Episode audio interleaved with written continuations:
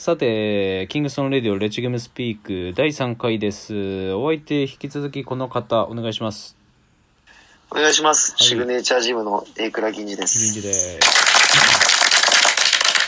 え、まあ今ちょっと名前出してもらったように、その、シグニチャージム、えーシグネイチャーでいいのか、シグニチャーなのかな？シグネイチャーですね。シグネイチャー、うん、のところで、えっ、と、これは、ちょっと概略を説明していただいていいですか？はい。えーっとですね。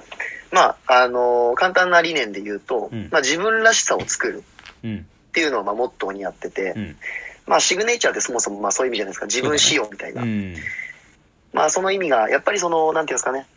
うーん、学校で、まあ今はあんまないのかもしれないですけど、昔で言えば、お前はこう、ドリブルだけしてってパスすればいいんだよみたいな。うん。センターだったらスリー打つな、どあの、ゴール下でリバウンド取ってシュート打てばいいんだよみたいな。うん。やっぱり強豪校ゆえなのか、制限されることがあると思うんですけど、まあそういう組織や団体のルールに限定されない自分らしさっていうのを、あの、作る、うん。表現する場所うん。っていうのをまあ理念でやってますね、う今。ん。なるほど。それを始めたのはいつからだっけ？えーっと、去年の11月ぐらいからですかね、10月からあの、なんかちょっと、あの、プレイオープンしてたんですけどうん、11月ぐらいから本格的に指導し始めて、はい。ちょっとじゃあ半年というか、まあ今の時期はね、なかなか稼働も難しいけど、そうですね。うーん、そうだね。対象としてはどこら辺がメインっていうのはあったりするの？一応まあ、あの、6歳、小学1年生から中学3年生、15歳までをうん対象で扱おうと思ってるんですけど、うんまだそんなにメンバーが多いわけじゃないので、うん。一カテゴリーで扱えるレベルなら、まうん。あ基本的に制限は高3まで、うん。今なんて本当はあの、カテゴリーはあの分けたいんですけど、うん。まあ今はどっちかっていうと最中学生が多いので、うん。あ今はまあ一緒でもいいかなって思ってますね。なるほどね。ちょうど俺がやってるとこ、俺がやってる、今どんぐらいだったっけな？俺がやってるカレッジでも、まあでも、新高1かな。まあ俺直轄やってるのだと、あとフープシティがちょっと別であるからさ、そっちは社会人とかが多かったりするから、あれだけど、まあなんかそのじゃあ、えっ、と、前にちらっと聞いたのだとトップチームも作った方がいいって思ってるみたいな話はしてたじゃん。はいはいはいここらはい。辺はなんか進んでたりはするの？そうですね、もうトップチームの方も稼働は結構してて、うん。そうですね。あのーまあ、ちょいちょいこうなる前までは、うんあの、体育館で練習とかもできてたんですけど、うんまあ、こうなってからなので、うん。まあ、朝人目を、まあ、練習してないとはぶっちゃけた話言わないです。はい。人目を、あの、なるべく3密ならないように、うん。あの、き配慮した時間うで、んやれることは、あの、こなしてるって状態ですね、うんトップチームの方は。まあそうだよね。まあ言うて今の状態だとね、まあ何が、まあ俺がそこら個人的に感じてる部分としては、そのステイホームステイホームは言うけどさ、まあ、人がその出歩いてない時間、場所で、えー環境で、えー状況で、えーっていった中での、うーん、なんだろう、やるべきことって、まあ、特にスポーツに関係するとやっぱそれなりに俺はあると思ってるしでそれを。うーんステイホームだからっていう理由だけで、えっ、と、ないがしろにしてしまうというか、置き去りにしてしまうのは、俺は別になんだろう、その、正しい選択はそれ一択じゃないと俺は思ってるから、うん、そうですうね。ん、なんかやっぱりね、アスリートとしてできる時間だったりとか、うん、いろんな部分っていうのは有限なわけで、うん。うんってなった時にそのまあもちろんねあの責任の部分っていうのはじゃあ例えば手洗いうがいなんてそんな当たり前の話ではい。じゃあその可能な限りいろんな部分での接触は避けましょうっていうのはさそれはもちろんなんだけどはいはいはい。もっていうところでねなんかどうしてもそのなんだろううん日本の中だとこううん同調圧力をこう牧取することがうん唯一のみたいななりがちだからさはいはいはい。うん、なんならだって俺今自分個人の動いてる量で言ったら普通に動いてた時あの前2ヶ月3ヶ月前ぐらいの時よりも明らかにあの1日の中での自分のパフォーマンス向上に費やす時間は増えてるからね。あ僕も同じですよ。そうなるよね。まあ、極端な話、あの、やることないってのもそうなんですけど、うん。まあ、ただ、僕ら、あの、なんですかね、僕らのこの、あの、職のカテゴリーで言うと、うん。自分の鳩着もうん。一つの仕事じゃないですか。まあそうだね。やっぱり子供に、僕はあれは嫌なんですよ。あの、やれよってできない奴が言うのは。うん。僕がやれることを伝えたいんで、うん。僕ができないことを伝えれなくなるのは、うん。まだまだ先かなと思ってるんですよ。そうなんだよね。なので、うん。まあ、うん、医療機関の人が出勤するのと同じように、うん。僕らは僕らでやらなきゃいけない。うん。バスケ、サムシティに出ても、フーズに出ても、うん。あの、お金は出ないですけど、うん。ただ子供たちに希望を与えるものとして、やっぱり自分たちが憧れてもらわなきゃいけない。って考えると、うん。やっぱり動くことを絶やすこあの、たや、ん？動くことをやめるわけにはいかないですね。うん。そうだよね。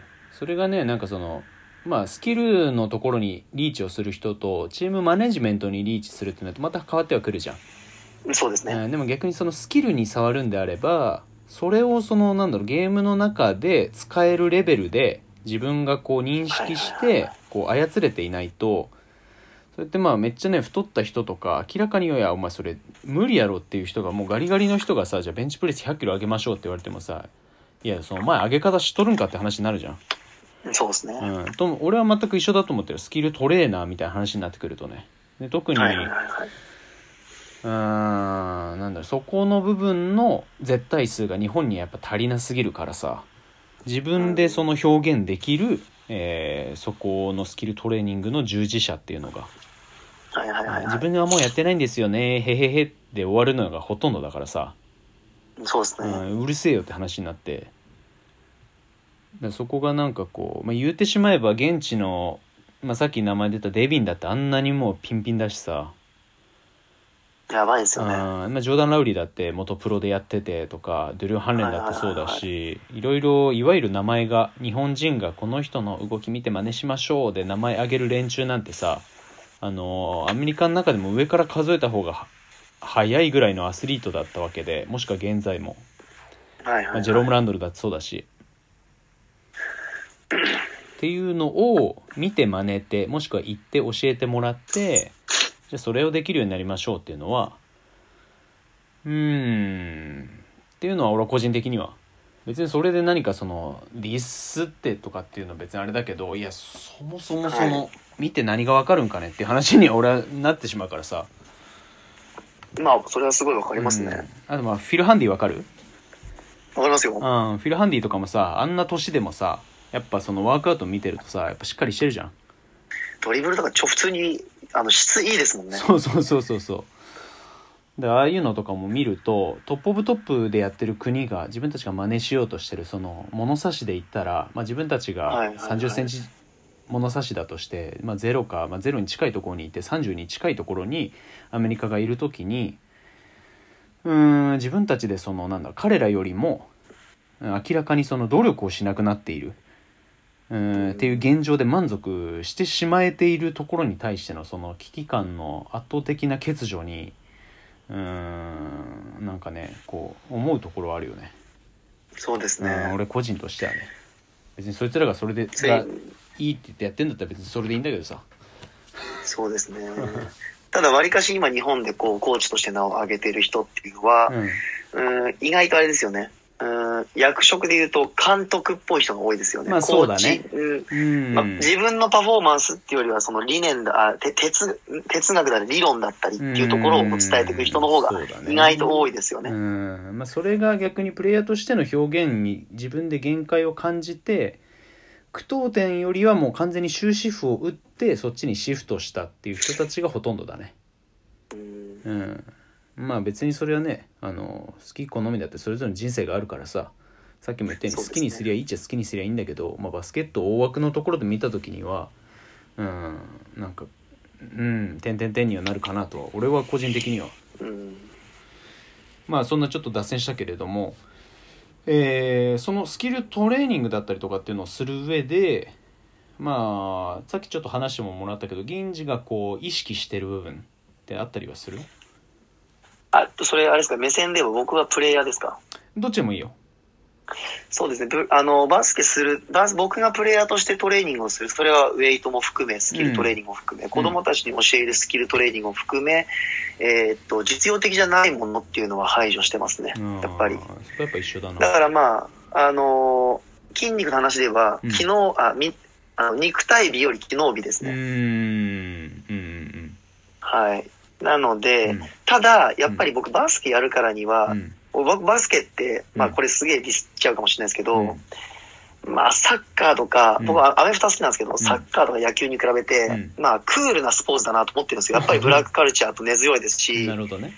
ヒップホップって言ってサッカーは出てこないですし、まあどっちかというと3倍寄りなところはイメージは多いかもしれないね。そうですよね。うん。そう考えると、うん。やっぱりバスケって、ううん、かっこいいスポーツだと思うんですよ、めちゃくちゃ。うーんまあそうだね。いろんなまあ躍動感で言ったら結構随一に近いよね。球技の中ではね。そうです。うん。まあ僕はそんなイメージの変、まあだ自分がその競技者っていうのもあって、うん。あのちょっと偏見な部分もあるんですけど、ただうん。まあいろんなことを加味すると、やっぱり例えばハイプビーストで上がったり、いろんなキックスが上がるのも、うん。結局じゃあ、うん、メッシの履いたスパイクって別にピックアップされないじゃないですか。そうだね。まあメッシの名前で出てるスパイクがないからね。そこはねね。あの特にバスケと他のスポーツを一本線を引いてる部分は多分あったりするなっていうのは個人的には思そうですね。うん。だからそういうのも含めても、やっぱり、うん、まあ、あの、かっこいいスポーツだなって僕は思ってるんう、で、うん例えば全体にクロスオーバーを教えて、うん。質が全員そのアベレで伴ったとしてうん。も、うん、ちょっとでもそれ、アップでみんなと一緒にやってたらかっこ悪いよ、お前のクロスオーバーは。っていうところもちょっと一つ工夫で入れてて、うんそこじゃこうチーあちょムで目立ちょっと次のエピソードに入れてもらっていいですか？あと20秒つぐらいな OK んでです。了解です。そこの銀次のバスケの動きへのこだわりっていうのをちょっと次の回に入れていきます。了解です。お願いします。